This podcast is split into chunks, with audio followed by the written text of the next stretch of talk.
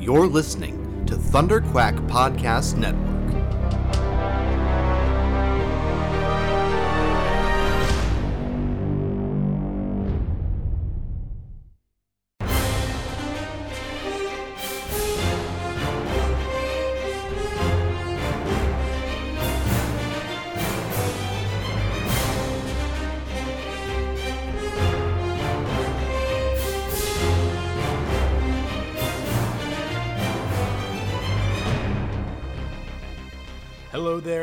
Welcome back to Rebel Cells the Star Wars animation podcast for the Bad Batch episode War Mantle. I am one of your hosts, Michael Cohen, and with me, as always, uh, one of my faithful co hosts, the altitudinous Kyle Avery. How's it going, Kyle?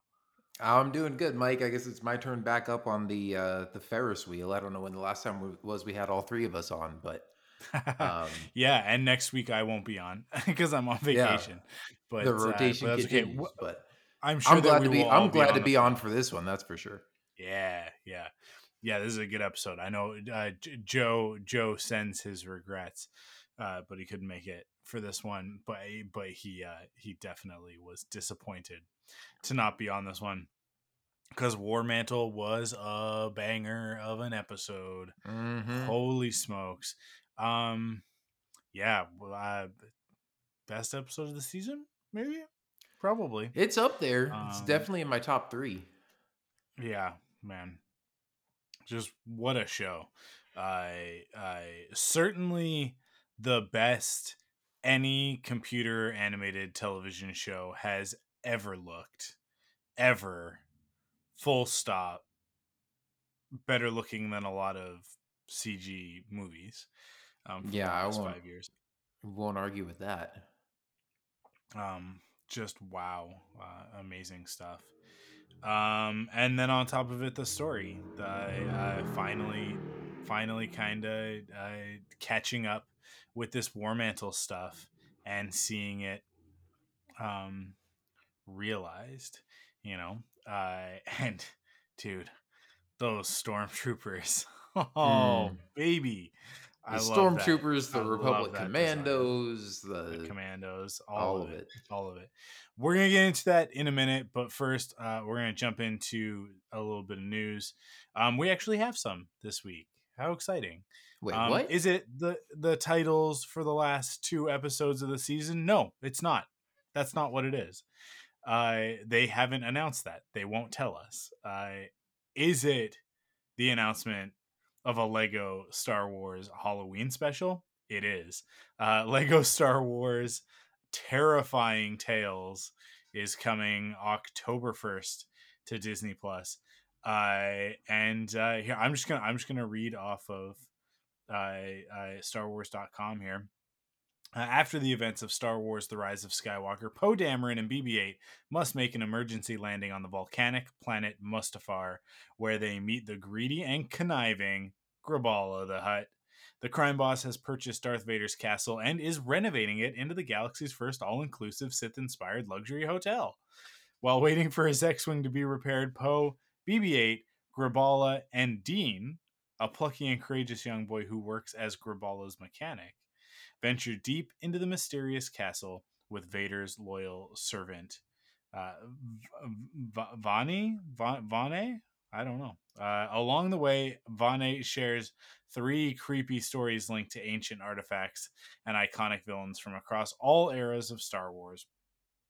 As Vane, I, I don't know how to pronounce that, spins his tales and lures our heroes deeper into the shadowy underbelly of the castle, a sinister plan emerges. With the help of Dean Poe and BB 8, we'll have to face their fears, stop an ancient evil from rising, and escape to make it back to their friends. Uh, the voice cast includes Jake Green as Poe Dameron, Raphael Alejandro as Dean, Dana Snyder as Graballa the Hutt. Oh, so good to have him back. Uh, Tony Hale as I just Tony Hale. oh my goodness, that's gonna be good. As uh, Va- Vani Vane, uh, Christian Slater as Ren. Unclear. Kylo Ren or Ren Ren? Oh, Uh, like Ren from the uh from the comic. Yeah, Yeah, uh, Trevor Devall as Emperor Palpatine and Mary Elizabeth Glynn as N I or is it N one? I don't know. I can't tell with this font. L eight. Uh, David Shane serves as writer and executive producer, and the director is uh, Ken Cunningham, James. Uh, wow, Josh Rimes, Jackie Lopez, Jill Wilfert, Keith Malone, and Jason Cosler are executive producers. Lego Star Wars Terrifying Tales was produced in collaboration with Atomic Cartoons. So, you guys know I love Lego Star Wars just in general, both the toy and the the media property. Um, and I, I I'm really looking forward to this. Having Graballa back is very exciting. Dana Snyder coming back is Graballa the Hutt is something to look forward to if you are a fan of uh, the Freemaker Adventures. But uh, writing staff from Freemaker Adventures not uh, not uh, on this. Although I don't know, maybe David David Shane may have worked on Freemaker Adventures as well.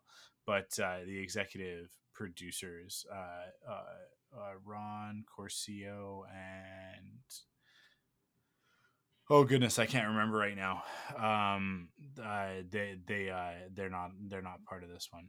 Um, so we'll see, we'll see. Uh, the, to me, like they're kind of the comedic geniuses behind um, Freemaker Adventures and why Freemaker Adventures is is so good but I, I, but yeah, we'll see. We'll we'll see how this goes. Yeah, what I'm, do you think, Kyle?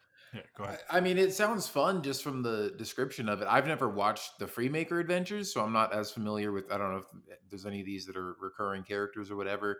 Um, it's funny. I think I think that is supposed to be an I in the droid name because I think it's supposed to be like N I L eight, and so it might be like a oh you know, like annihilate a dark, dark side droid or something like that. Yeah. So got it. Got um, but yeah, I don't know. I mean, aside from the, uh, I mean, when when I heard them turning Vader's castle into a luxury hotel, I was like, wait, what? You can't do that. Um, but getting to go through and explore kind of different ancient artifacts and hear stories about Sith lords and stuff, that should be pretty fun. And I like, I've never watched the Lego Star Wars um, TV shows. I haven't watched like the the Freemaker Adventures or the Yoda Chronicles or any of that stuff. But I've watched, I think, all of the um, you know like the longer specials or mini movies or whatever um and those are usually a good time so yeah i'll probably watch this on disney plus and uh it'll probably be fun cool yeah yeah i i think i think it, it's it, it it'll be worthwhile if you haven't watched freemaker adventures it's all on disney plus and it is fantastic uh, uh you're missing out you are missing out uh yeah i can't recommend it highly enough but I'm really looking forward to this one. Um, a Halloween special. They've been doing the the Tales from Vader's Castle comics with IDW, so this is Oh, yeah. uh, this feels like it's kind of it's in the same vein as that. I mean, obviously Vader's Castle being being part of it, um, but even just like this sort of format of the the three uh, uh, spooky tales sort of thing. Um, I just love the Sith inspired luxury hotel. Uh, Graballa is always up to something. Um, yeah, yeah, I can't wait. Uh, this will be fun. October 1st. I'm looking forward to it. Um, Yeah, but sure. with that, that I think we can we can jump into the actual episode. But let's let's get into War Mantle. sounds good to me What else you got? Give me more!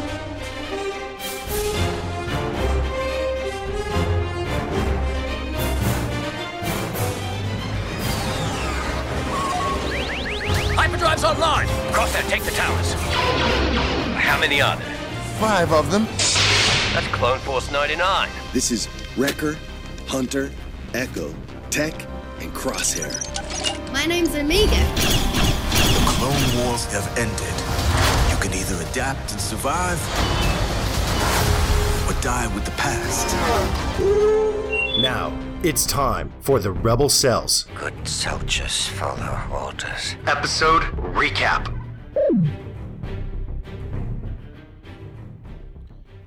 Right, episode 15 of season one of The Bad Batch, War Mantle, directed by Steward Lee, written by Damani Johnson. Uh, here we go. Let's get right into it. In the dead of night, on a forest world a clone trooper runs. Pursue, pursuers led by ferocious massiffs chase the soldier, eventually stunning and capturing him. But not before he activates a distress beacon. Rex contacts the Bad Batch. He's received a distress signal from a clone trooper and needs their help. He's an old friend and he's in trouble, Rex says. I need you to get him out. Tech interprets the signal sent by CC 576. The signal is originating from Daro, a terrestrial planet in the Outer Rim with no known settlements or installations. Hunter has reservations about going on a mission with so little intel, but they're already on uh, sorry, and they're already on a job for Cid. Echo and Omega, however, feel a duty to assist Rex, and Hunter begrudgingly agrees. Uh yeah, man, like right off the bat in this episode, it's like this opening um the the uh the I mean like come on, there it got to be it's got to be clear homage to ET, right? The Mm. the the flashlights through the through the trees. Yeah. Um, Joel Aron on on Twitter the night before, or maybe like day of, uh, like sort of the Thursday or whatever. I I tweeted uh, that um, the DP from uh, from Deer Hunter, the the uh, Robert De Niro Christopher Walken movie, um, was a was a big inspiration on this week's uh, lighting and and and that sort of thing. But um, man, it's been so long since I've watched Deer Hunter, uh, the Deer Hunter. I uh, film school. it's not. Have you what? Did you did you did they subject you to that in film school? I don't think so. Yeah, it's one of those ones. It's like it's a it's a, an Academy Award Best Picture, uh, you know, but from the seventies, and it's um, it's a lot. It's a lot. It's a it's a very long movie. There's a Hmm. lot going on in it. It is a classic and it's a great film, but it's it's it's rough. it's not like it's not a fun movie to watch. It's Yeah. but it's very uh, impactful and and it's beautifully beautifully shot um especially for the time so like i i kind of like i understand like sort of the the flat lighting aspects of it which is very like mid 70s um i uh, which which obviously is the same time period as the original trilogy so that makes sense to me but this opening to me felt very spielberg as well um with that with the the those close up uh, like the extreme close ups of the running massiffs and and the and I love the way that like we never get a clear shot of the stormtroopers because Oh, yeah. we're saving that reveal for later. That's a Um, good point. You know, it I, I don't think I ever really. suspense. yeah. Yeah, I don't think I ever realized that in that opening scene. I just assumed that they were other clone troopers chasing him. Um, and then yeah, we you can you can kind of if you're looking armor. really close you look really really close yeah like you can start to to get the sense that like oh these are not standard issue clone troopers there was uh, the the shoulder pads in particular the pauldrons on the shoulder are are Oh, very okay. different right so it was like ooh there's something going on here like I I sort of unclear, but I mean like yeah, like on the last couple episodes I've been saying basically like oh stormtroopers are coming by the end of the season. So I wasn't I wasn't I wouldn't say that I was surprised to have stormtroopers introduced in this episode, but I would say that I was there it was still suspenseful the way that it was delivered even though i kind of uh, like quote unquote saw it coming right? I th- this is one of my pet peeves with with the way that people watch movies and tv is that they act like um being able to predict the twist means that it's a bad twist like when it's not a twist it's a reveal in this one right? Yeah, really not yeah. a twist. Um but but i maintain that in good storytelling you should know. You should know before it happens. I i like in in a in a good movie you should figure it out right about the same time that the character figures it out um, and then it gets revealed. Like that's good pacing on a reveal, Mhm. and like the M Night Shyamalan, uh, J.J. Abrams of it, mystery box nonsense has kind of like warped that, um, uh, and like prestige television, like like uh, Lost and Game of Thrones and and that sort of thing, and Walking Dead has definitely made that whole component of storytelling i think like way overblown it's not having a good twist being unpredictable like a story being unpredictable means one of two things. It's either very very clever or very very poorly written. Because if something is unpredictable uh and then after the fact you look at it and you go i really didn't see that coming and also why would i? Right? Like like like here's a great example revealing that Rey is a palpatine. That is that is it's very unpredictable. It's very unpredictable. Is it a good twist? No. Because it doesn't make any sense right? There were there are like three or four other bloodlines that could have been revealed in the in Rise of Skywalker uh, that that would have been satisfying because they were actually thematically set up previously. Um, that wasn't one of them, uh, uh, and they had to completely like rewrite her character and have her behave in a way that wasn't consistent with where we left her in the previous movie in order to justify the fact that she's a palpatine right? That's why like when we come back in rise she's like she's angry about everything. She's just like and every time Kylo Ren comes up she just starts spitting acid she's so Mhm. mad at Kylo Ren and that's all supposed to be like oh see she's a palpatine and it's like that's a that's an example of of of what I see as as a very poor reveal. This is this is like a fantastic one because we as the audience I think figure it out before they figure it out. Certainly before it is revealed to uh to like on screen.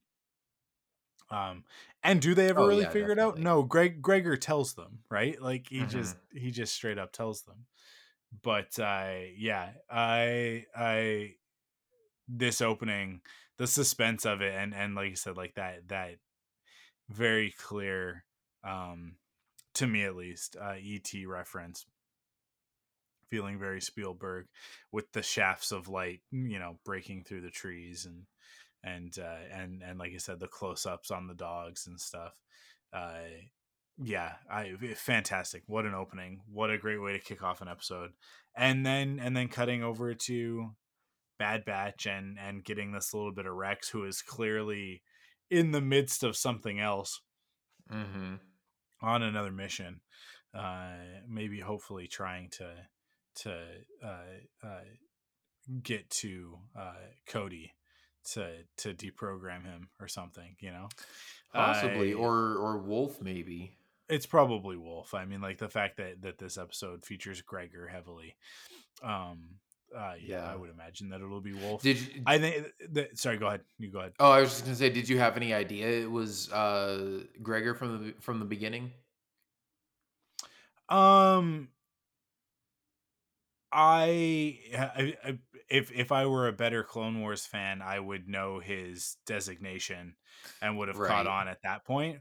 I didn't. Um no, I not in, uh, not until he started talking. When he started talking like when he was kind of uh talking to the the stormtrooper, right? When he kind of says like, "Hey, you got to let me out of here" or whatever.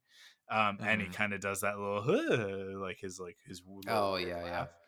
I was like, "Oh, I'm pretty sure that's Gregor." um, yeah, for and- for and- whatever and- reason, I. Oh, go ahead. yeah, good. Uh, and and seeing the the the RCs everywhere, right? The Republic Commandos. It was yeah, like, yeah, yeah.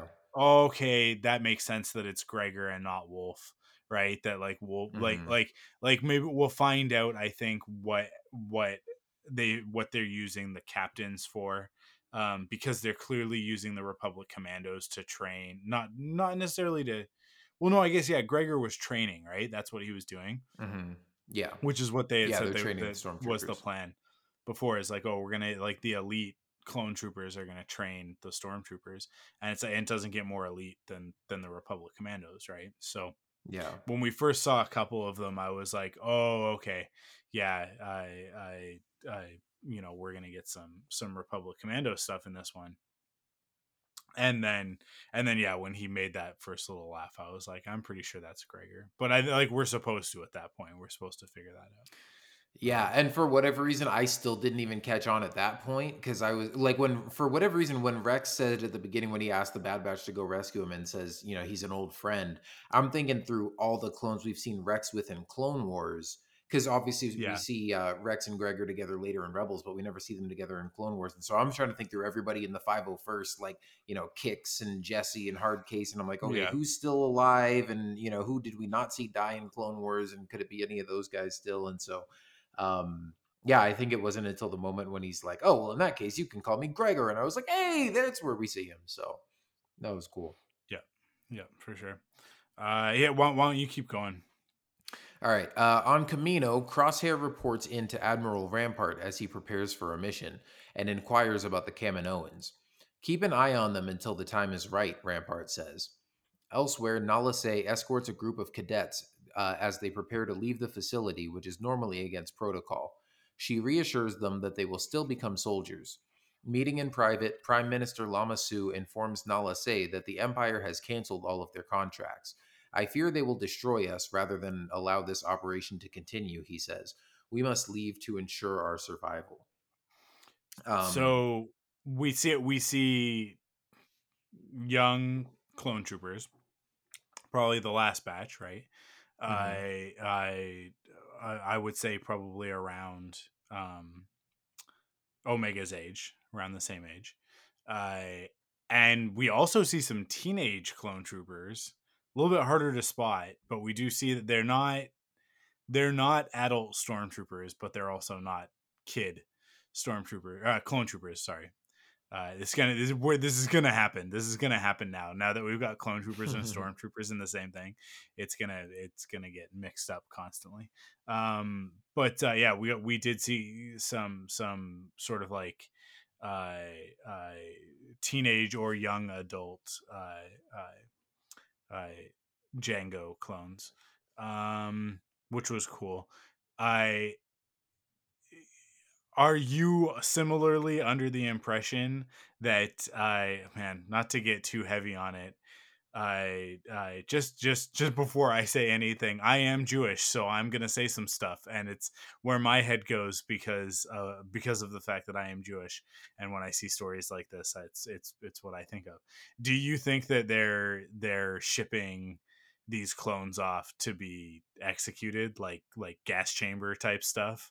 like that they're moving them all off Kamino in order to to to I mean like I I think as the Empire and Rampart would refer to it probably uh, uh decommission them or dispose of them or something thinking See, I don't know. I hardware that that wasn't where my head went only because it seemed to me well i don't know because they did say something about Ram, rampart said something about like load up the viable clones and ship them off Mm. world so the empire's got plans for some of the clones but then when the when the young when the young kids were talking to Nala Se and she was telling them about Yeah. you know get on the shuttle or whatever it seemed like uh, this was like Nala Se and Lama Su trying to gather them up and, and get them somewhere safe and away from the Empire. And again, we've talked about this whole idea of maybe the Kaminoans staging their own kind of like clone rebellion against the Empire, which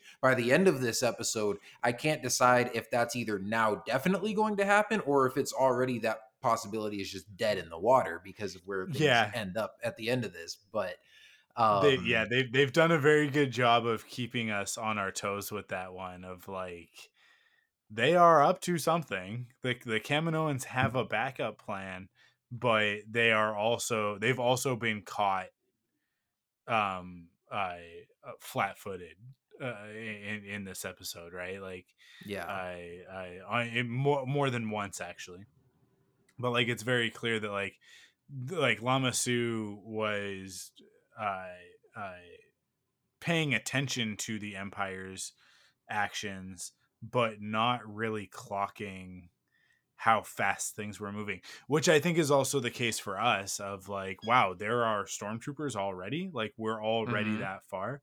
We don't really have a good idea of how long it's been since the end of the Clone Wars, like like like since Revenge of the Sith. So has it been has it been th- 3 months? Has it been 6 months? Has it been almost a year?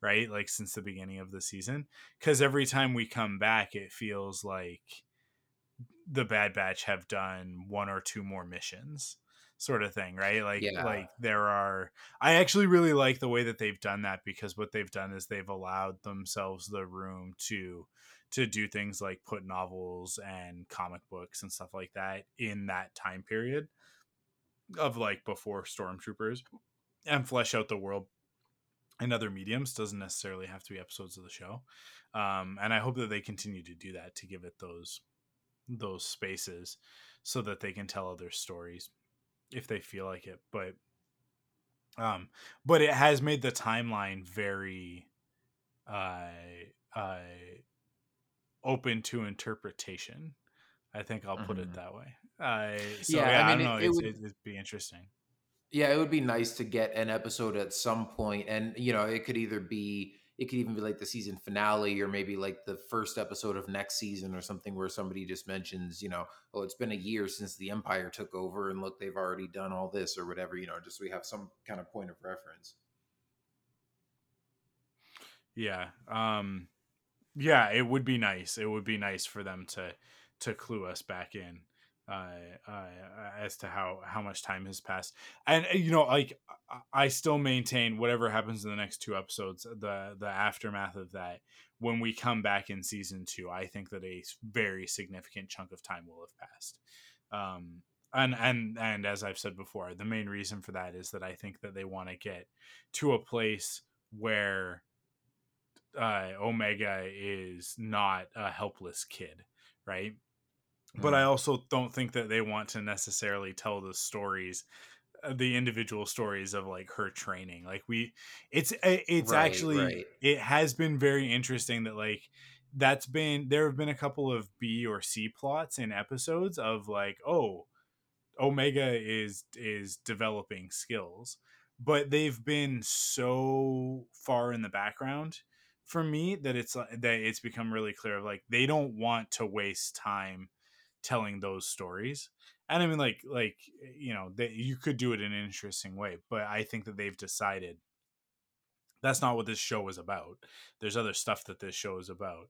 We will imply that that's happening and that that Omega is training with Bad Batch and learning skills. And I and and that to me sets up like, oh well, th- there will be a time jump at some point. There absolutely will be. Um, and we'll come back. And I mean, I think they're doing the same thing on the Mandalorian. I think that the reason why we're getting Book of Boba Fett is because by the time that we come back to Mando season three, I, I it'll have been a couple of years at least, so that we can, I, I, uh, bring back Grogu uh, i- in a in a different state than than we left him. Here's the other thing that they can do: they can de-age Mark Hamill with makeup. if if they if they let enough time pass and he grows a beard out or whatever it's like they can just do some of the like they can do like the like the MCU de-aging uh, uh or or aging that they do uh in Yeah, those movies true. rather than the like full on like making him look like he's 30 40 years younger um and completely replacing his face. But I, I, so if we see him again, I will, we'll see a very different looking Luke Skywalker.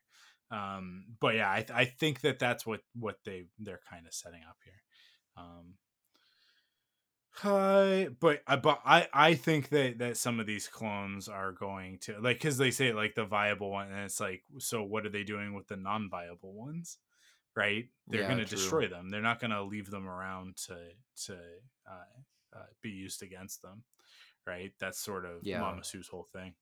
But and that uh, could be i don't know if that's more defective clones or just the ones that haven't fully completed their training yet and maybe they don't want to invest in like seeing that all the way through um I so, think yeah, it would have maybe to they do- have something Yeah. you know some something sinister in mind for those kids so I I think that it's about obedience. I I think I think that Rampart is focused on the chips, um, and sort of like the the the ones that he can control, um, and and then the ones that are skilled. I think like those are his two priorities with the clone troopers, and I think Mhm. that if you're just a reg, that you're not of any interest to him. Um, That could be too. And I hope we get some further explanation on that in the next couple episodes. Um just because, you know, the only context that Clone Wars gives us is like the only clone that we see resist the programming even for a second is Rex, and that's because he kind of knows what's going on and has a very strong bond with Ahsoka. Um, and then here in Bad Batch, I mean, obviously the Bad Batch aren't affected by it at the beginning, but now you have clones like Hauser and like Gregor who just kind of decide, nah, I don't want to go along with this. And so, yeah. um, you know, I want to know like, is do they also have defective chips? Does the strength of the programming kind of wear off over time? Like, you know, what's what's kind of going on there? So I th- I think I think that yeah that that at some point we will get that conversation of like the Hauser aspect of it. They wouldn't have put that in there if there wasn't a reason for it, right? yeah, um definitely. like and the idea of like oh yeah there are these clones that are less whether it's whether it's uh the influence of of um the people that they were in contact with so uh you know like for Rex you say like his connection to Ahsoka his connection to Anakin and Obi-Wan I think played a a, a a big part in him being able to um even just resist it for the for the few seconds that he does. And with Hauser, I think that what you see there is the influence of Cham Syndulla and and uh and it not being a direct um uh diso diso directly disobeying something like order 66 right? That like we get into murkier water with what happens with Hauser and Rampart and and and uh, Orn Free Taa because like part of their programming is obedience but part of their programming is also I I you know protect the republic right Mhm. and I think like you've got like kind of a little bit of an iRobot Isaac Asimov situation here of like the first rule is like like the rules of robotics, right? Where it's like a robot can't harm a person, but a robot can't also like can't stand by and let harm happen to a person. They robot also can't harm another robot or itself unless like like uh unless they're it's in basically in the service of like saving a person right Mhm. um like all of that stuff that's in iRobot not the Will Smith movie. I mean like that stuff is in the Will Smith movie but I'm talking about the book. And I'm and I'm butchering it right now. I'm not quoting it uh, verbatim. I'm, I'm no, I'm I mean you're, you're hitting the main points though. but but the same idea with the clones of like with Hauser. What's the programming tell him? The programming tells him like oh you know like like his duty is to the republic. His duty is to he he's he's to follow orders. But what happens when those orders are in direct conflict with defending the republic and its people Yeah. right what is the republic and so like like a clone that served under I I I don't know Sicey Tin might not have the same uh, uh, perspective on um, what it means to to defend the republic as a as the clone who served with Cham Wh- who would very much believe that defending the republic is not about it's not about buildings it's not about equipment it's not about governments it's about the people. That's what that cham and his freedom fighters are fighting for the people of ryloth not for the institutions of ryloth right?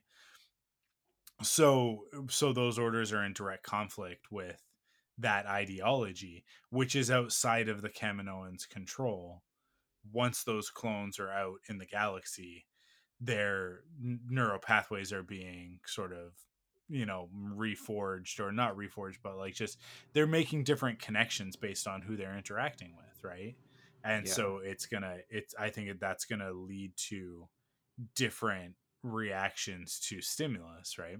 That's in a nutshell that is that's what makes us different people. We have different experiences and those different experiences create linkages in our brains that define our personalities right? Some of that stuff is is is nature like like some of it's you know brain chemistry that's out of our control that has nothing to do with with the nurture component of it but but i personally think that a lot of it is is the nurture. And it's like like the people who you who you are surrounded with are and the things that influence you uh, uh, are what form your personality and who you are. So so when we take that to the clones it's like that's i so i think that rampart's trying to weed out those clones. So when he's saying viable i think he's talking about like the elite clone troopers that are like i'm like he's probably got a list of criteria and like i said he's prioritizing loyalty to the empire and then after that probably skills right um because to rampart it's like if they can't obey orders then they're no good to us and it's Right. it like the interesting part of that is that like he thinks that conscripted soldiers uh are or uh, not conscripted at this point but like I I recruited soldiers from across the galaxy are going to be more loyal and I want them to dig into why Rampart feels that way and I hope he doesn't die by the end of this season because I want more of his ideology to come out. Like I want I want to hear some like Orson Krennic Tarkin type uh uh you know tirades and monologues where he explains his thinking and that like manipulating it's easier to manipulate citizens who think that they're free into you know like like serving the empire than it is to trust the Kamino that the Kaminoans have programmed these clones properly because you know like in his eyes it's very clear that that's not the case look at all of these instances right like look Yeah, at what's happening. definitely. so Well, yeah, and I mean, really they- like like made his point for him Uh, Yeah, yeah, and I mean we've already seen even just when um when Crosshair first got his squad of like the sort of first batch Yeah. of recruits, and they were talking about what the Empire had already done for them in the short time that it had been around. Um, and so I think yeah, you're already seeing that idea that, like you said, that the Empire values loyalty over skills, which we know because we know that stormtroopers are inferior soldiers to clone troopers.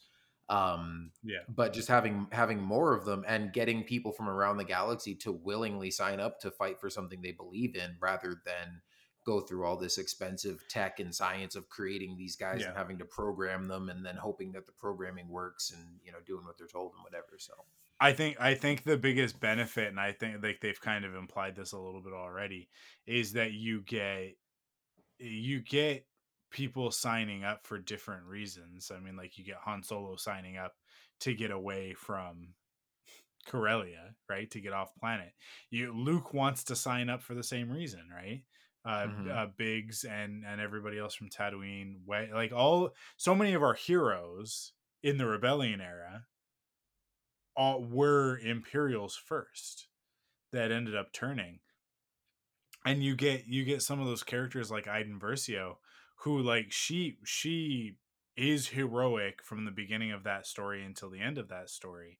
And when she's asked to do things uh in in the Inferno Squad book, like there there are moments where she there's it's kind of like well the mission is dictating this and it's like and she definitely questions it. She still kind of goes along with it cuz it's all before uh before before the events of Battlefront 2 but um but there is like the is the empire are we the baddies right? Like that that joke that meme but i yeah like like but you do get you do get the loyalties for the different reasons and people will sign up because they want to protect their home right which i think is is what rampart is sort of preying on that's his plan is to take advantage of that um and uh, uh it doesn't mean that you're going to get the best soldiers but you are going to get the ones who are going to lay down their lives right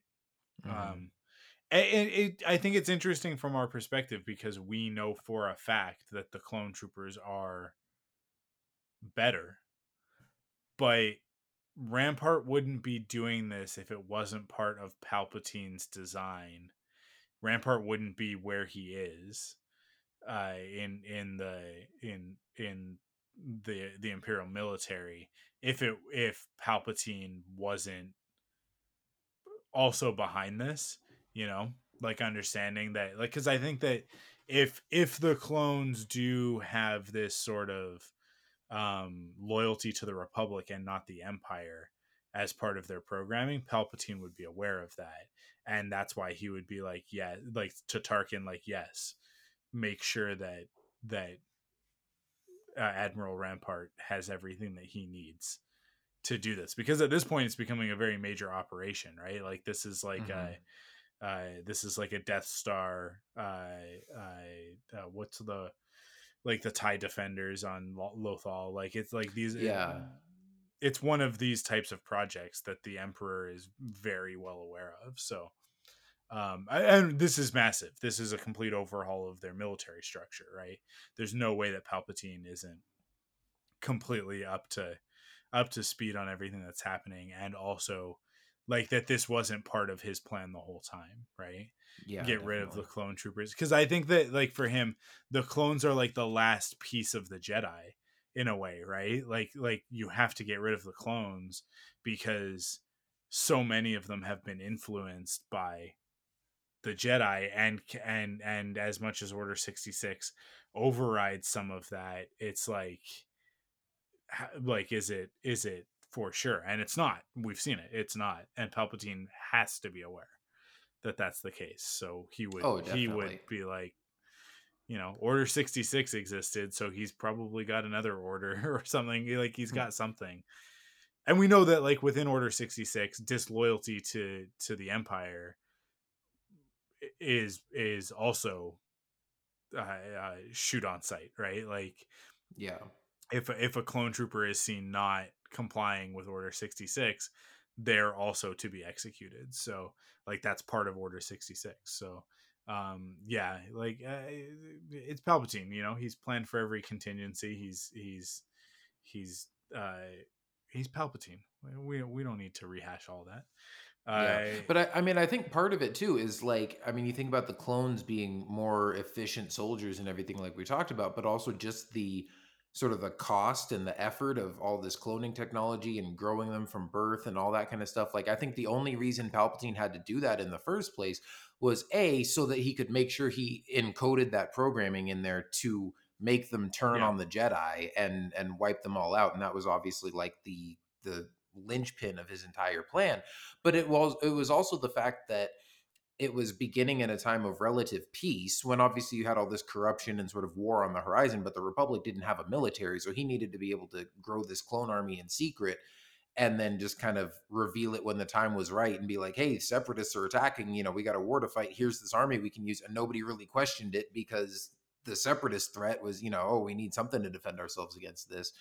And so again, now that he has control of the entire galaxy and it's militarized and they won the war, like they don't need to keep putting all that money and time and resources into growing clone troopers when they have stormtroopers that'll just sign up. So, um, yeah, I think, like yeah. you said, this was his plan all along, and it just I, logistically just sort of makes more sense. Um, and even though they, yeah. like you said, like I think a lot of us saw this coming, especially because they mentioned Project War Mantle earlier in the season, and we know that's the title of this yeah. episode, and so it, like it wasn't a, a big reveal for me. Like we always knew this was coming um, but just you know following along with the story and being invested with the characters you understand why it's a big reveal for them because even though we as the audience like yeah. I mean, we knew we knew stormtroopers before we knew clone troopers but you put yourselves in the shoes of these clone troopers that don't realize they're being replaced and it's a big deal for them so. Yeah totally. Totally let's keep going with the episode. We're only we're only two paragraphs in. Uh, the bad batch arrive at Daro and begin to follow the signal all they find is the distress beacon, but Hunter soon starts tracking the trooper and those who captured him through clues left behind. They come upon a mountain, which Hunter believes is holding something. Tech agrees as his scanners seem jammed. Hunter orders that Wrecker and Omega return to the ship while the rest investigate.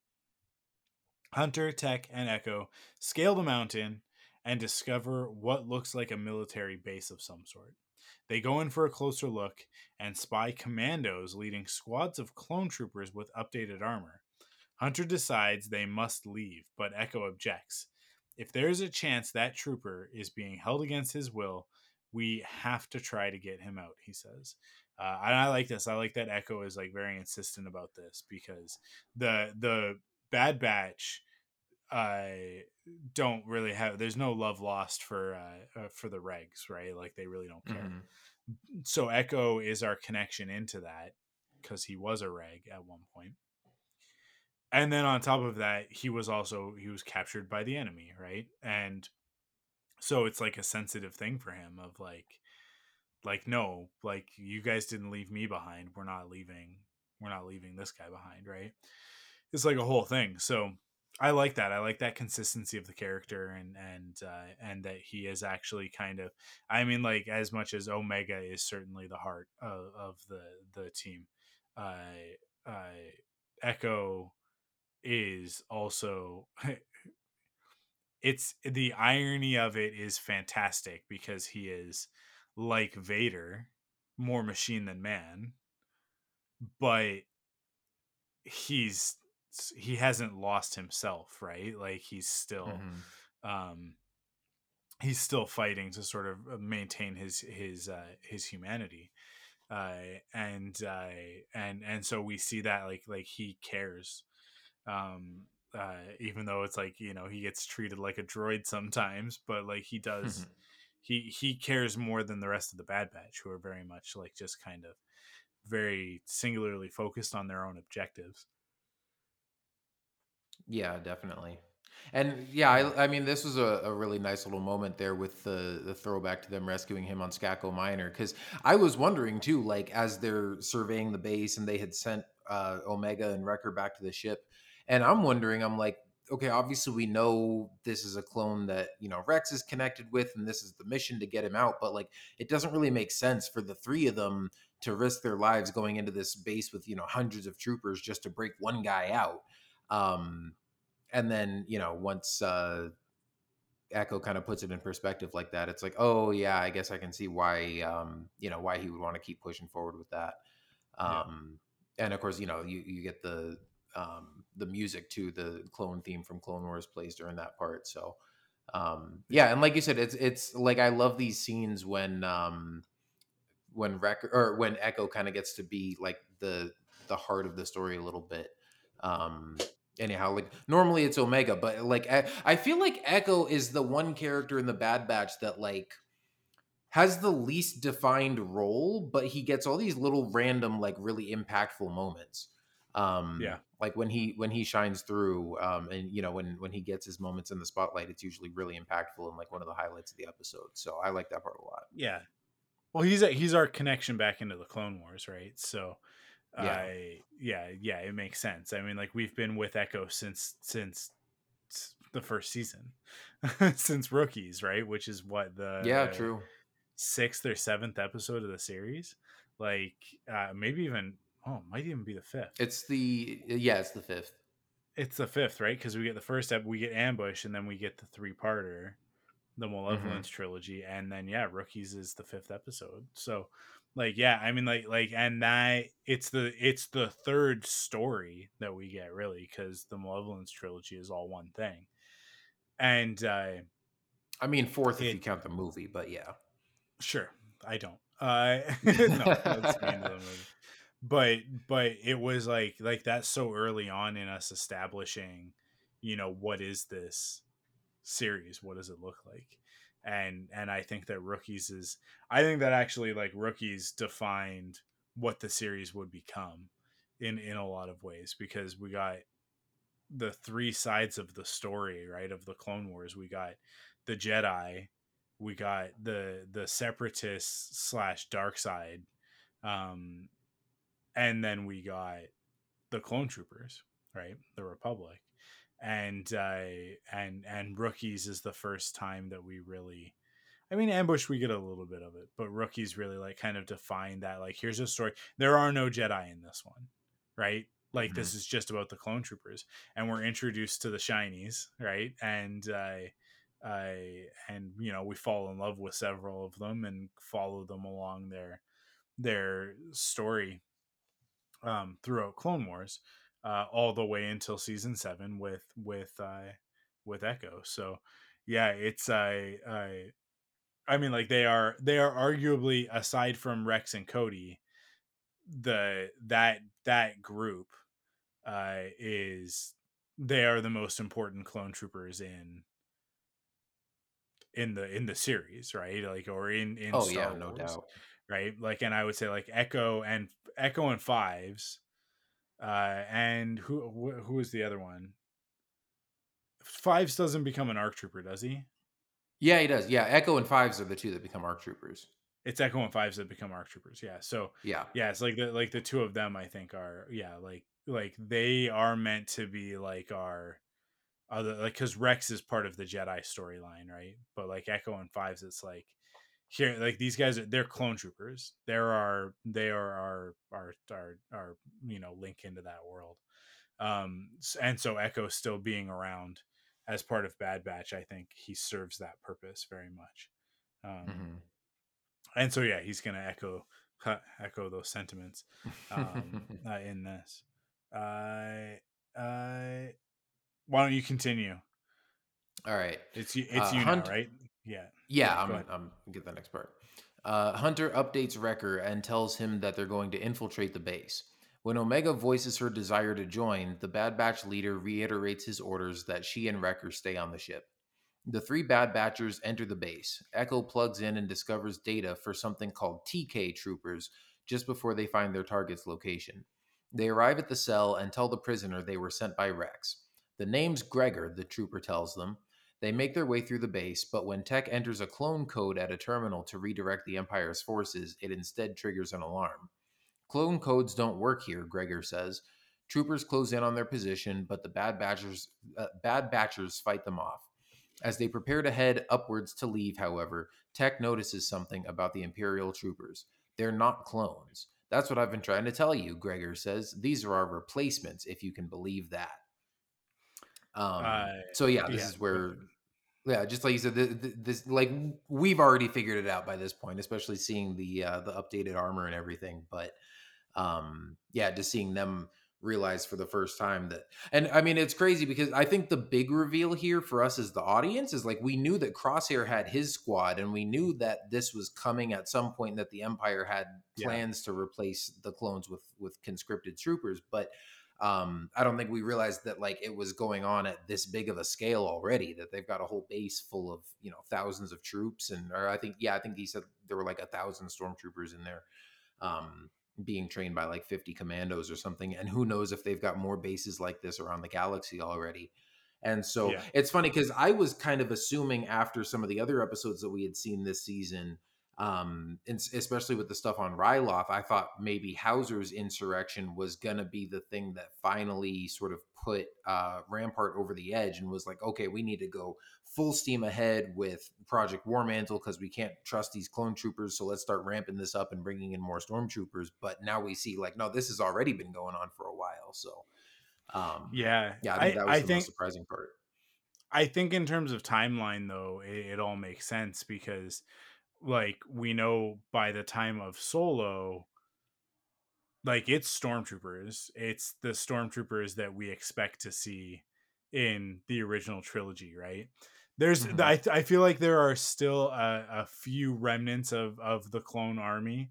I I like the influence of that is still there a little bit when you see like the patrol troopers and stuff like that we see like there's more variety in the troopers than there is by the time that we hit the original trilogy where it's really just you know um i mean obviously within that it's the three types right? It's the stormtroopers uh the snow troopers and then the scout troopers but and and the snow troopers are really just meant to be like a different just you know just for a different environment whereas Hmm. scout troopers Well- are more of a specialized type of troop right but I mean, don't forget you've got all those ones in Rogue One too, and then throughout the um throughout a lot of the But not- comics and stuff, they've yeah. been putting in like dark or Death Troopers and stuff like yeah that. Yeah comics don't count Com- the comics the comics mean nothing the the the current like the main star wars title and whatever like other spin-offs that that link directly into those stories i'm just going to let everybody know right now just disregard them as canon. Enjoy the stories. They are not canon and they will never be canon. That's not what happened between a new hope and empire strikes back. It's not what happened between empire and return of the jedi. Like it they're they're fun stories and they're cute but they are much more like the marvel star wars comics from the 70s and 80s than they are like the dark horse stuff from the 90s and 2000s that were trying to like tell the stories in between sort of thing. Um because yeah because they're just a little bit too ridiculous. So so don't ever bring up the comics when we're talking about continuity. But i i there's neat stuff in there but like Uh, what is it it's like task force 99 or whatever that was like Oh well, see, I'm not even getting into all that kind of stuff. I'm just talking about like the get fact out that of here like with those guys I'm I'm mostly just talking about the like the the type of trooper Yeah. armor that they introduce in Rogue Yeah. One, which obviously is like the day before A New Hope, and then they still in other stories that at least Lucasfilm sees as canon, they sprinkle that stuff in throughout the original Yeah. t- trilogy time period, even though it obviously wasn't around in the movies. They lied about canon in order to get everybody to buy everything on day one in 2015 right? Like like that was their whole thing is like hey from now on everything is canon. We've got the story group. And it's it was very clear to me the second that i saw luke skywalker on a speeder bike fighting darth vader on yavin that i was like these comics aren't canon. There's no way that this is canon. And then they were like hey you you think this isn't canon? Well luke skywalker fights boba fett next and guess what he wins and i'm just like no no that's I mean, not no. to to be fair, I haven't actually read any of the main Star Wars line. I've read a handful of stuff here and there. I I like the uh the Vader comics a lot. Um I, I, you know, the Vader comics are also very good. I'm not saying that these are bad comics necessarily. I'm just saying that like if you're trying to reconcile them as canon, you're not going to enjoy yourself. You have to shut that part of your brain off, and you have to just, you know, uh, all that stuff. It's like they, they uh, between the the the acquisition and uh, the Force Awakens, they published four or five different stories about where Luke Skywalker was between A New Hope and Empire Strikes Back. And there's no way that he did all of that in that time period. Right. So it's like mhm. I I will say what I always say about this sort of stuff. It's like the stuff that's on screen is canon. So whether it's the the movies or the TV shows, that stuff's canon. That's a it's a different level of canon. And animation is just as valid in that as um as as the live action stuff. You know, in terms of like penetration and and like like like uh reach uh with the audience, obviously the the live action stuff makes more of an impact. But in terms of like canon storytelling and what influences what, uh the the the on-screen stuff comes first. Uh weirdly the video game stuff i think i would say is probably next because uh fallen order and uh battlefront 2 and squadrons like like those are stories. Those are stories that are set in in the the the canon of star wars for sure.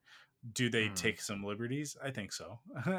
And then after that would be the novels uh and then after that is the comics. And then after that Yeah, is and- lego star wars which has its own continuity which is something that people forget. Like lego star wars has a continuity that it is beholden to. It's just not the continuity of the movies or anything else. It's it's like lego star wars has its own. Like there's the the clone the clone trooper with force powers from the stuff that was like coming out when clone wars was on that people forget the yoda chronicles stuff right that stuff factors in in freemaker adventures freemaker adventures factors in in lego star wars all stars and then the christmas special from like the holiday special from last year and now the the the halloween special that we're going to get this year they also pay attention to the canon of the Lego Star Wars story, but it's a different canon.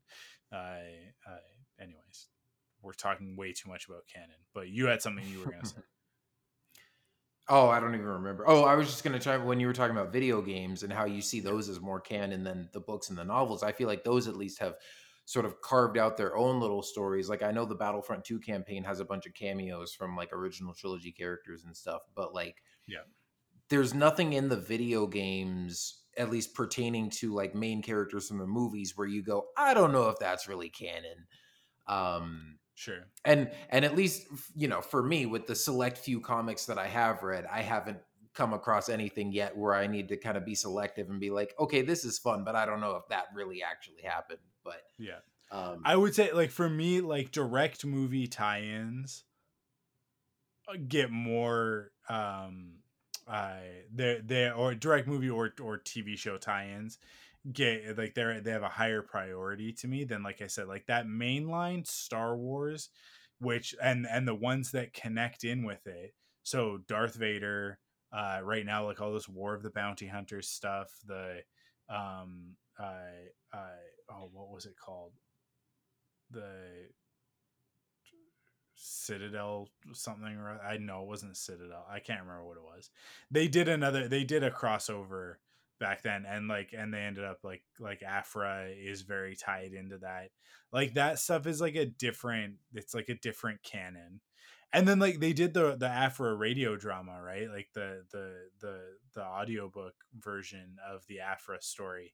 And I think that the reason that they did that is that they wanted it to hit a wider audience because that because Aphra is going to show up in something at some point, whether it's Andor or you know Mhm. uh, uh, uh, the Mandalorian or something like Aphra is going to make the the jump from comic books to live action. Actually, you know what? Aphra could very easily show up in Bad Batch at some point, which would be which would go a long way in legitimizing that character, m- making her more than just uh, a, a character that was created for the comics, which is what she was. Um, but like it, like it's very clear that the story group wants Aphra to be an important part of Star Wars moving forward. So like they did stuff like that.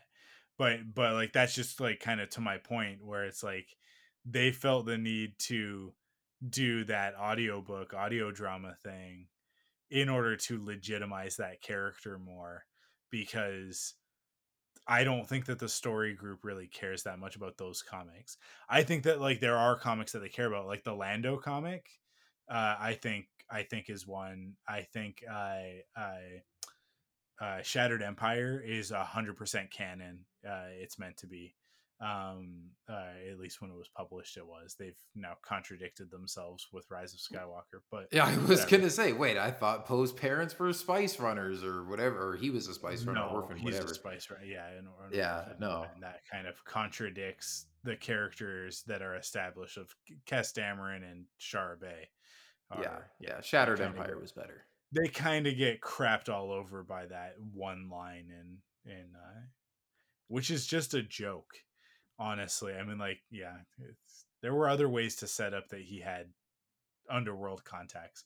Um, Mhm. uh, they do it in the Poe Dameron comic, the Charles Soule Poe Dameron comic book. Like he has underworld contacts because he's just out in the galaxy. Like it's fine. He didn't have to be a smuggler. They just they wanted to like uh, uh Terrio wanted to make Poe Dameron into Han Solo, and it was like, "God- hey, we already got it. We already got it that he is very Han Solo esque, but slightly different, right? Like, like, anyways, he didn't need to be made more Han Solo in his origins, retreading existing territory, completely pointless. Uh, but is a bad writer, so. Um, where are we in this episode? Let me continue. um can't i, think you've got the next. Yeah. oh Uh, yeah you, ba- you've got second yeah. to last paragraph The Bad Batchers and Gregor race through the base's corridors, stunning those in their path. They finally reach a lift and head to the roof. But when the group reaches the top, they find troopers waiting. Forced back down, the Bad Batchers and Gregor must again blast their way through. A shot tags Gregor, but he survives. Meanwhile, a shot from uh, Scorch, by the way. Uh, meanwhile, Tech devises an escape plan. Uh, they will leave through the thermal exhaust port and contact the Marauder. As they walk, Gregor tells Hunter that he was sent into sent to this base with other commandos by the Empire, but he quickly realized he wanted out.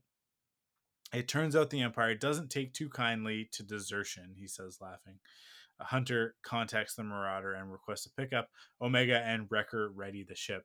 So yeah, we we do get to see Scorch from the Republic Mhm. Commando video game uh, in this in this episode, um, which is very interesting, uh, especially because he's on the other side of this conflict.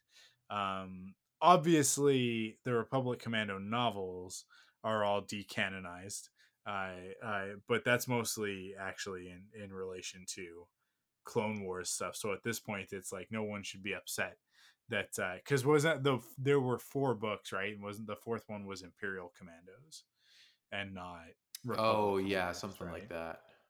It's like post Order sixty six. Obviously, that's all been now retconned into other stories. So having Scorch show up here is just one of those things of like, it's for sure, for sure. Uh, but I don't think that that was the point of it. I think that that was just them wanting to throw in a cool Easter egg for for fans of the Republic Commando video game.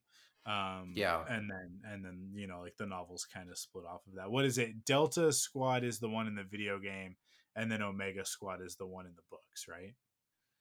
Um, Oh yeah, I haven't read the books, but Delta Squad is definitely the one from the yeah, game. and Omega Squad, I think, has kind of like a lot of the bad the ideas that that Bad Batch is made up of, very much Omega Squad stuff. Hmm. Um, and I'm like, there's lots of just Republic Commando in general is a very heavy influence on Bad Batch with the like, hey, these guys are specialized in you know, and they because in in Republic Commando, they all have different voices, right? They're not all hmm sorry, they're not all Temuera Morrison. Just uh, just uh, boss is is Temuera Morrison. Was he actually voiced by Tim? I think he was. He was, yeah. In fact, uh, David Collins, um, who you know does a bunch of the the audio work on a lot of uh, video games at Lucasfilm.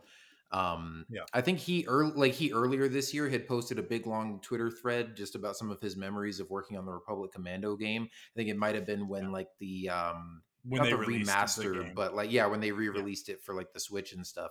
And then he reshared that Twitter thread this week after this most recent episode with Scorch showing up. And so I was kind of scrolling through that Twitter thread, and he had a picture in there of uh, there was a couple pictures of him and Tim Morrison in the the audio booth. nice. Um, so that was pretty cool. But yeah, I mean, this was that was a total shocker of a cameo because you know, I mean, it wasn't like some big dramatic reveal like when the Delta Squad shows up in Clone Wars. It's just the elevator stops, the doors open, and I'm like, holy crap! Wait, that's Scorch from Republic Commando, and the doors close and they go right back down, and I was just kind of left there with my jaw hanging open, like, wait a second. Yeah. It um it actually addresses a question that I asked Dave Filoni. Which like the next time that I see Dave Filoni at a Star Wars celebration, I'm gonna bring it up because I asked him a question in 2010 uh, after we saw the season three trailer that revealed the Republic Commandos for the first time in Clone Wars, and I said I asked in in the press junket, is there a chance that this means like we could get a conclusion to the story in Republic Commando because it's left on a cliffhanger, like the stuff with um because what it's Sev that gets left behind, right? Mm-hmm. um and like like like republic commando ends very much on a cliffhanger of like like the war is about to end we're like moments away from order 66 basically and and and sev gets separated from the rest of the squad and they have to leave without him and you're kind of like oh no what's gonna happen so i like i had asked him that question and he laughed and was like well no because that happens at the end of the war that's technically in revenge of the sith and this is the clone wars and so you know and I, I'm gonna i i definitely want to be like you said it couldn't happen but here we are with the Bad Batch, and it could have happened. so you know, Yep. Because he definitely like was a little bit dismissive of it, and I felt a little bit silly of like, oh yeah, you're right, that happens in like it basically within Revenge of the Sith, right? Because that's sort of like what like it's it's happening at the same time as, uh, yeah, like the very end of the game is when Yoda arrives with the clones to take back Kashyyyk from the Separatists, right? Oh, Um, okay. Yeah, that sounds. it's, familiar. like- yeah, like it's the that- whole. I feel like the whole the whole main like uh Republic Commando mission on Kashyyyk is like they're like on a scouting mission like before the Republic Yeah. comes in in force. Yeah, because the because that like those final moments are like all of the star destroyers, uh, uh, entering the atmosphere, right? Like like the acclamators, like all coming into the atmosphere. Actually, are they acclamators? I think they might actually be the other ones. The the I don't remember. ones. I'd have to go check. Uh, It's been so long since I've played that game. Like I just remember. I feel like I I remember that part on Kashyyyk taking place before Revenge of the Sith, but I don't remember how it ends aside from Yeah. just them having to leave Sev there. because the one that they the star destroyer that the second mission because there's three missions right? There's geonosis there's the the derelict star destroyer and then there's kashyyyk. And the derelict star destroyer is one of the it's i'm backwards. That's the acclamator class is the the episode 2 star destroyer the venators Yeah. are the episode three ones. so yeah, Yeah. it's i'm pretty sure that they're acclamators that are like that are like landing it's not venators um because i don't know i don't know that we ever see a venator enter the atmosphere right like the thing about the acclamators is that they were smaller than um than imperial star destroyers like significantly smaller than imperial star destroyers which i think was just pablo hidalgo justifying when that one lands in um in the micro series on on uh, uh mon calamari uh, uh and uh, I get, and I guess like we see them Yeah. in in uh, like landed in uh, in clo- in Attack of the Clones as well. So it's them. Yeah, well, was these aren't in- these in- aren't Imperial Star Destroyers, which are much bigger and can't, you know, like land uh, the way. But we do also see we see uh Venators docked on Coruscant in Revenge of the Sith, though. do we?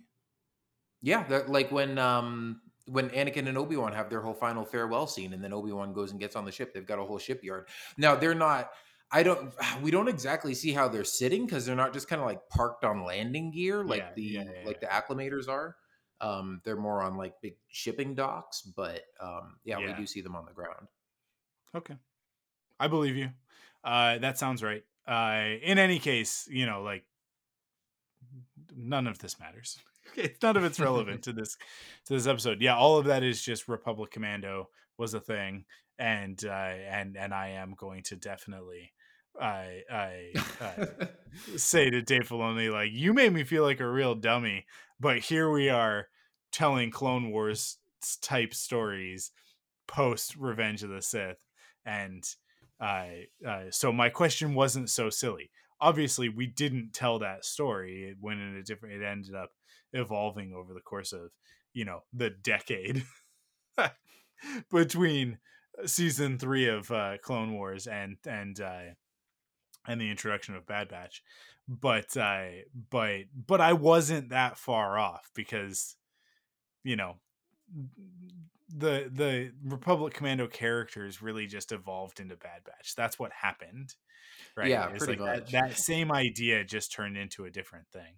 Um, Yeah. it's, And Bad Batch one thing that- is the Republic Commando series that everybody wanted. That's what it is. And Yeah, and and yeah, I feel much. stupid now in hindsight when I was like, do we really want Bad Batch? Do we really feel like we? And it's like, no, no, no. This is that's exactly what this is. It- like this is Republic Commando, the TV show. They just Yeah, changed what Republic Commando means. I mean, e- even though context, George isn't, know. even though George isn't working on it anymore, just you know, from their inception in Clone Wars, I think Dave has even said like this is basically like Republic Commandos if George designed them. Yeah, Um, yeah. and even something that took me for whatever reason took me a long time to realize, just because of like the different paint schemes on their armor and stuff. Like I didn't really think about this, but Hunter's outfit is just Republic Commando armor with like a Phase Two Clone Trooper faceplate slapped on the helmet. But even like the whole you know back and sides of the helmet, like that's a Republic Commando helmet. Yeah, yeah for sure. it is. Yeah, it's So- very much. Yeah. I. I. Okay. Uh, let's keep going. Let's keep going with this. I. Uh, it's you're up next. Okay. Yeah, I think I got the next part. Uh, Gregor and the Bad Batchers reach the port, but Imperial troops spot them and open fire. Wrecker and Omega manage to get Tech and Gregor out, but gunships chase the Marauder off, leaving Echo and Hunter behind. After fighting off the Imperial swarm, Tech brings the Marauder back for another pass. Echo makes the jump onto the ship, but Hunter can't hang on. He plummets thousands of feet downward and lands on the planet's surface. When Hunter wakes, he orders Tech to leave. I'll find another way back, he says. Omega pleads with Hunter to change his directive, but he refuses. Hunter lowers his weapons as Imperial troops surround him. And man, I mean, we haven't talked about it yet, but the whole landscape of this planet that they're on was just. I mean, you you talked about it at the beginning how this show is just you know some of the most gorgeous animation we've ever seen, and it feels like every episode just keeps blowing you away. But man just the look of the forests and the trees and stuff on this planet even from the like from the opening shots at night but then to some of the landscape shots when they come in and land and you just see you know just this vast forest with these big like mountains sticking up out of it um there were just certain shots in here that looked photorealistic and um just you know Yeah. seeing the shots with the with the ships flying over and having the dogfight and everything and then when hunter falls down and you know there's one shot that i keep seeing everybody sharing around online where he's you know getting back up and he's like kneeling and you see the, the stormtroopers closing in around him and it's just like the way the light is coming through the trees and the shadows on his helmet and stuff just looks absolutely insane Yeah. It, uh, I. Yeah. Visually, this episode was unbelievable at times. Like where where it was like. I can't believe that this is a TV show. I can't believe that Mhm. we get this every week. Um yeah, and I mean like it's definitely because it's stylized, it's never going to hit full realism, but the lighting and environmental effects have have I think hit that level where they're able to produce that on a weekly basis. Um so the environment stuff is, is super convincing. The way that the light hits Hunter's armor it feels like he is a real physical object right like that's the thing and and, and like he, it's still stylized but it just gives it this sort of this this reality to it with the, this depth yeah. um that is fantastic. It's phenomenal. I i love it so much. I uh, but it is definitely like bridging the gap because then like the other side of it is the mandalorian which it's like you've got real actors against these led uh, uh, uh, backdrops um that are essentially like i mean it's unreal engine like it's it's uh is it unreal i can't remember like what Mhm. what the, it is right that they use to Yeah, drive it's Unreal. the, the yeah that um and and like those environments look like real practical sets that they're sitting on i mean like the ones with like i always love the when we see the um the hangar from from the prisoner i i and we see that like oh like they have like the front of uh the the um the razor crest built but then like they're extending and building the rest of the razor crest digitally and and seamlessly matching it uh, uh with the camera angles and stuff like that and like when they're on like the scaffolding and it's like the rest of the the environment is just these led screens are all around them Mhm. and stuff it's so Yeah, fantastic I just, I, it's it so we're like we're sort of on both sides of it where like the the animated stuff is is is so close to realism and then we've got like the the live action stuff is half cartoon and it's just like but the most important thing as always is that we're telling awesome stories right? It's just the these are just the tools uh to to do that but uh yeah it's uh, it, i'm just astonished. Joel Aron and his crew are just they continue to i can't imagine what we've got for the last two episodes with how great war mantle looked. I can't oh yeah definitely. begin.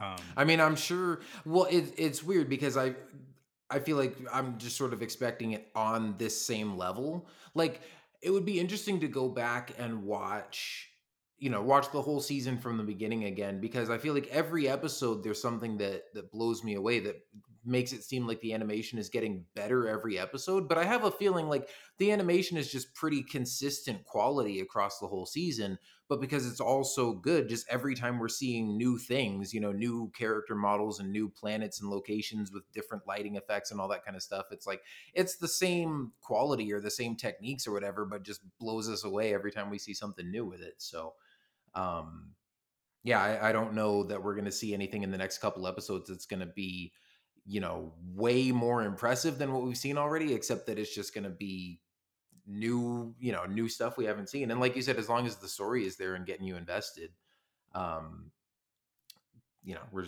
just, going to enjoy the uh the visual feast along the way that's pretty much just a given at this point Yeah. Uh yeah, absolutely. I like, like I said, the next two episodes, like what are we gonna get? What's it gonna be? yeah That's a I'm I'm really hoping for that full on stormtrooper versus clone trooper battle. Uh with just hundreds, if not thousands, of white I I white yeah, just blaster fire going everywhere. I can't wait. I'm I'm very excited for these next two episodes. Uh let me let's let's close this one out.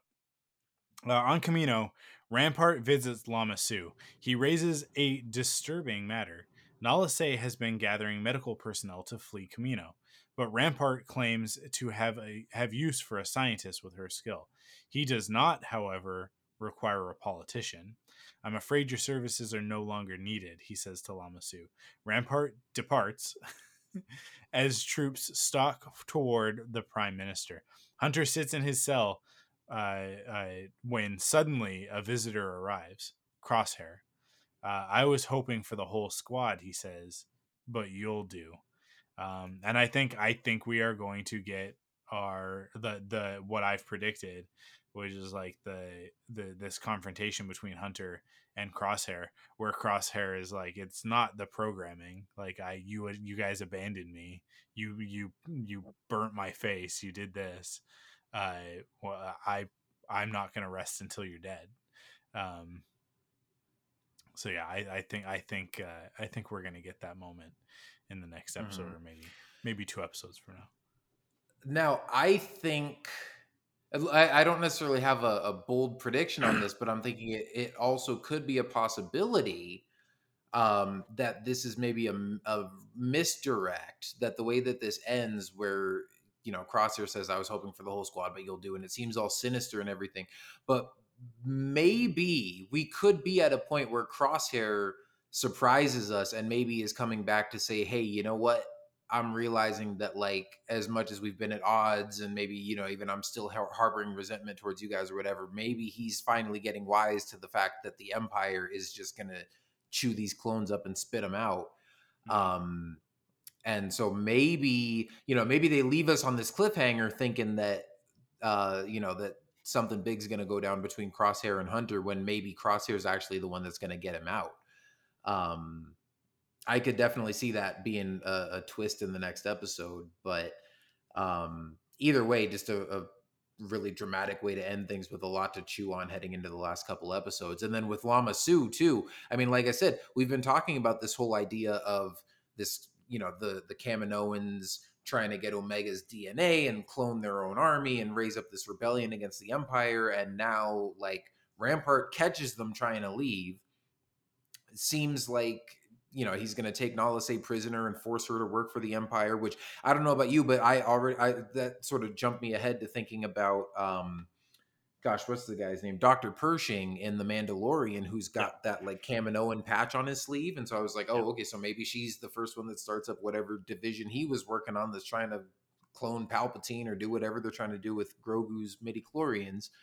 Um, but the fact that you know he's like hey i can use her but you're just a politician and you know scheming and whatever and you know we don't need that and the clone troopers close in and you don't see anything the doors close it certainly seems to imply that lama su is toast but you know we don't see a body so i'm not i'm not taking anything as confirmed yet but it's like no, man, Lama Su's whole- dead. Lama Su's dead. and there's Well, no way. I mean, I, I, the only thing I'm like, we've been here before. And the the one thing that I was thinking back to from Clone Wars was with uh, Rush Clovis, where like he betrays the Separatists and helps Anakin and Padme get away, and then like the last shot of that episode way back in like season two is him walking towards what's basically like a firing line of battle droids that raises their blasters as he's coming at him.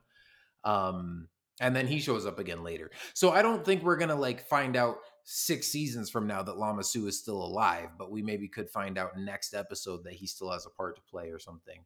Um, or if he's dead, I think they'll at least confirm that next episode. Because we also thought Orn Free Taa was dead too, and then they're like, "Oh, he's in the med bay recovering from that sniper shot to the head." Um, so I don't know. I'm just not taking it as a do you, I, I don't I don't point. I don't believe that. I don't I I think that Rampart or like that that like the Empire is lying about that. That About like Orn they're, gonna- they're yeah, that they're pretending that Orn Free Taa didn't die. Or like or like that he's that he's recovering. Like I think he's he's uh if if if he's not dead, he's uh he's he's at least brain dead and they're just keeping him alive as a pretense. Well, why would like they? Why would they try to frame? Why? Why would they lie about him being alive and frame Cham Syndulla for his attempted murder when they could just say he's dead and Cham, you know, frame Cham for his actual murder and like make him a martyr? so that they can install a puppet government to rule Ryloth. Because But they could do that with Taa- him dead. No, I n- not not maintaining the loyalty of Ryloth as as a, a uh, as a people. Like they they so no I we don't need to get into the whole Orn Free Ryloth situation. It's not really relevant, I don't think. But yeah, like I I think that like they are they are. It's easier for them to maintain some sort of consistency by being like, no, Orn Taa's not dead. He just like he can't he can't come to the phone right now. Um, but here this uh this Imperial is going to to tell you what he told us. Uh, uh, so like just just just trust us and it's gonna it would be like a thing of like has anybody actually seen Orn Free Taa in a while and you know like it's like Yeah. conspiracy right but because it's Star Yeah. Wars the conspiracies are real um so yeah i i th- i think that that's what's implied there and that's what that's what's happening there is that they're like Yeah. because otherwise it would be like just all out chaos if it if if Ryloth found itself without a without a uh, what is he uh he's a senator right um Yeah. Yeah. but yeah Yeah. But I mean, re- regardless, like even in Clone Wars, you know, we we thought Echo was dead, and we saw his charred helmet, but we never saw his Sure. body, and look how that turned out. So I'm, I realize Lama Su is probably dead. I'm just not taking it as an absolute certainty until we either see a body or hear somebody confirm it in the next episode. But regardless, I'm wondering, you know, is this either going to galvanize the remaining Kaminoans and clones to be like, okay, we definitely can't trust the Empire. We got to do something about this. Or are all the Kaminoans like schemes and plans for rebellion now dead in the water because Lama Su's dead? Um, yeah So it'll be, be very interesting to see what the repercussions of that are over the next couple episodes. yeah for sure uh cool with that uh let's jump into the mailbag let's see what everybody else said Sure. This is Fulcrum. Come in. So, we've received a transmission from someone using our subspace frequency, Fulcrum. Incoming transmission from the Rebel Cells. Fulcrum Mailbag. Okay, I over on social media I posted what I mean, come on. This show is amazing, just simply amazing. Hit us with your favorite moments from Star Wars Bad Batch War Mantle. And you guys did. You guys you guys uh met me with that challenge. Uh over on Twitter, uh Martin Ellman uh at Darmit Studios says solid entry. I'm not even going to mention the animation quality because I know you've already mentioned uh, at Joel Aron and his team have done it again. My favorite thing from this episode is the Ralph McQuarrie inspired Stormtrooper armor. It was beautiful. Uh, blasting off, guys. And then uh, he's got some emojis at the end. Um, yeah, uh, yeah. I mean, yeah, the Ralph McQuarrie uh, uh, Stormtrooper design. Uh, I what I really love about that is that it bridges us from Clone Wars into Star Wars Rebels because so much of Star Wars Rebels was Ralph McQuarrie concept art that didn't get used Mhm. in the movies, right? Like we we saw just so many designs. I mean, like Zeb himself is is the original design for Chewbacca, right? So Right. uh like that's what is rebels is just littered with that stuff and and i love that that we're seeing these these stormtroopers who stylistically even i feel like kind of bridge the gap a little bit between clone wars uh clone troopers and uh, uh and and the stormtroopers in uh star wars rebels which are very shiny and round. Um i love the stormtrooper design in rebels uh but uh yeah um and I mean, we've gotten to see, we've seen actual like original trilogy stormtroopers in the Clone Wars design from uh, from the end of of season seven, right? So um, Mhm. we know that we'll get there eventually as well. But but I like that we're getting this step in between. I like that that we assumed, I think, all of us that we were gonna see stormtroopers that it would be like a thing of like like in this episode that it would have been like a oh and then a door opens and there's a, a thousand imperial stormtroopers. But instead we get we find out that okay phase one clone troopers phase two clone troopers phase one stormtroopers and then classic stormtroopers if not like maybe another phase in between. But uh, or you know if we want to count rebels stormtroopers as something else right but i i yeah i i love it I, it's fantastic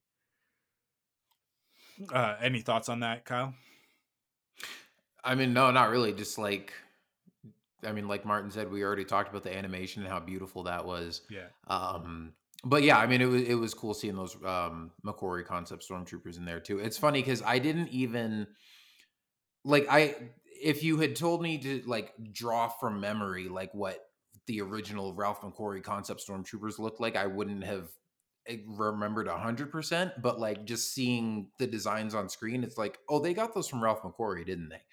Um, you know, there's just certain things where you, like even if you don't remember the design exactly, you can tell that's where they're taking the inspiration from. So it was a cool Yeah. little nod.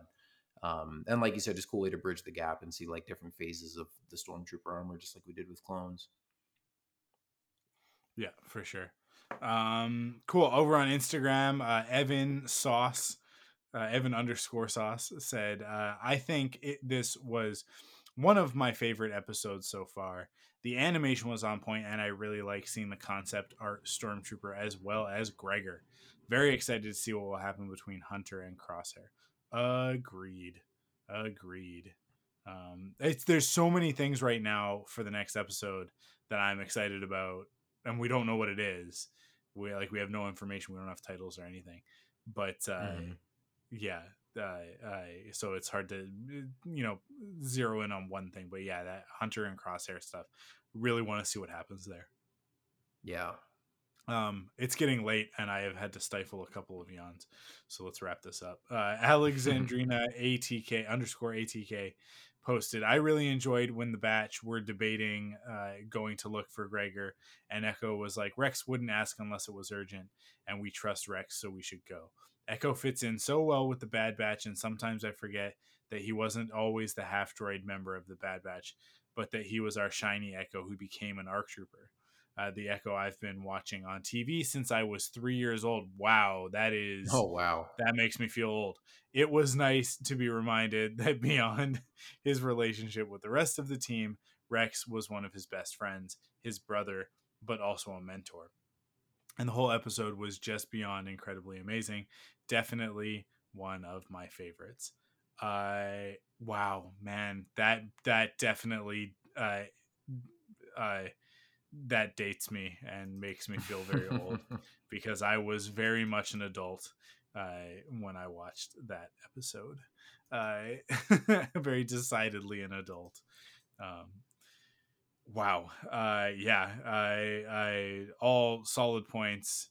And I mean, there's a lot of stuff in there that I think that we already talked about. The whole evolution from shiny to arc trooper to bad batch Mhm. um, and Echo is just a big part of that. But he's just a big part of the, the Clone Wars in general. Yeah, no, it's cool too because I always feel like in Clone Wars between Echo and Fives, it, I always kind of felt like Fives was like the more recognizable of the two, but also kind of like the leader of just like the two of them when they were kind of doing their arc trooper thing together. And so it's nice to see, um, it's cool to see Echo get to step up into the spotlight now. And he's got some just moments where he'll step up and kind of take charge of the squad where he reminds me of Fives a lot. So that's cool to see just as a fan of Clone Wars and those characters. Yeah, for sure. Um, awesome. Well, hey, that's it. Thank you guys for for writing in. Thank you everybody for listening. Um, man, what an episode! So good. We went on some crazy tangents on this one, but uh, War. Mantle was so fantastic.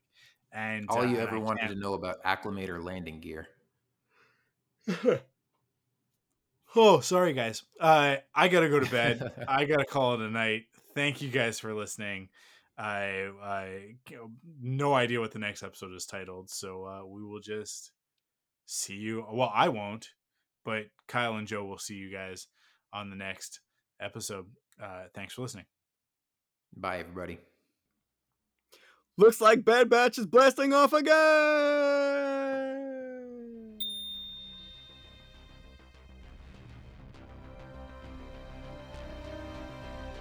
Follow Rebel Cells on Twitter and Instagram at Rebel Cells and on Facebook at Rebel Cells Podcast. You can support the podcast in three ways. First, by going to the podcast service of your choice, leaving a rating and review to help others find the show. Second, by heading to store.thunderquack.com to pick up some merch. And last but not least, by heading to patreon.com slash thunderquack and kicking in with your monthly pledge of support to get cool rewards like exclusive podcasts and more.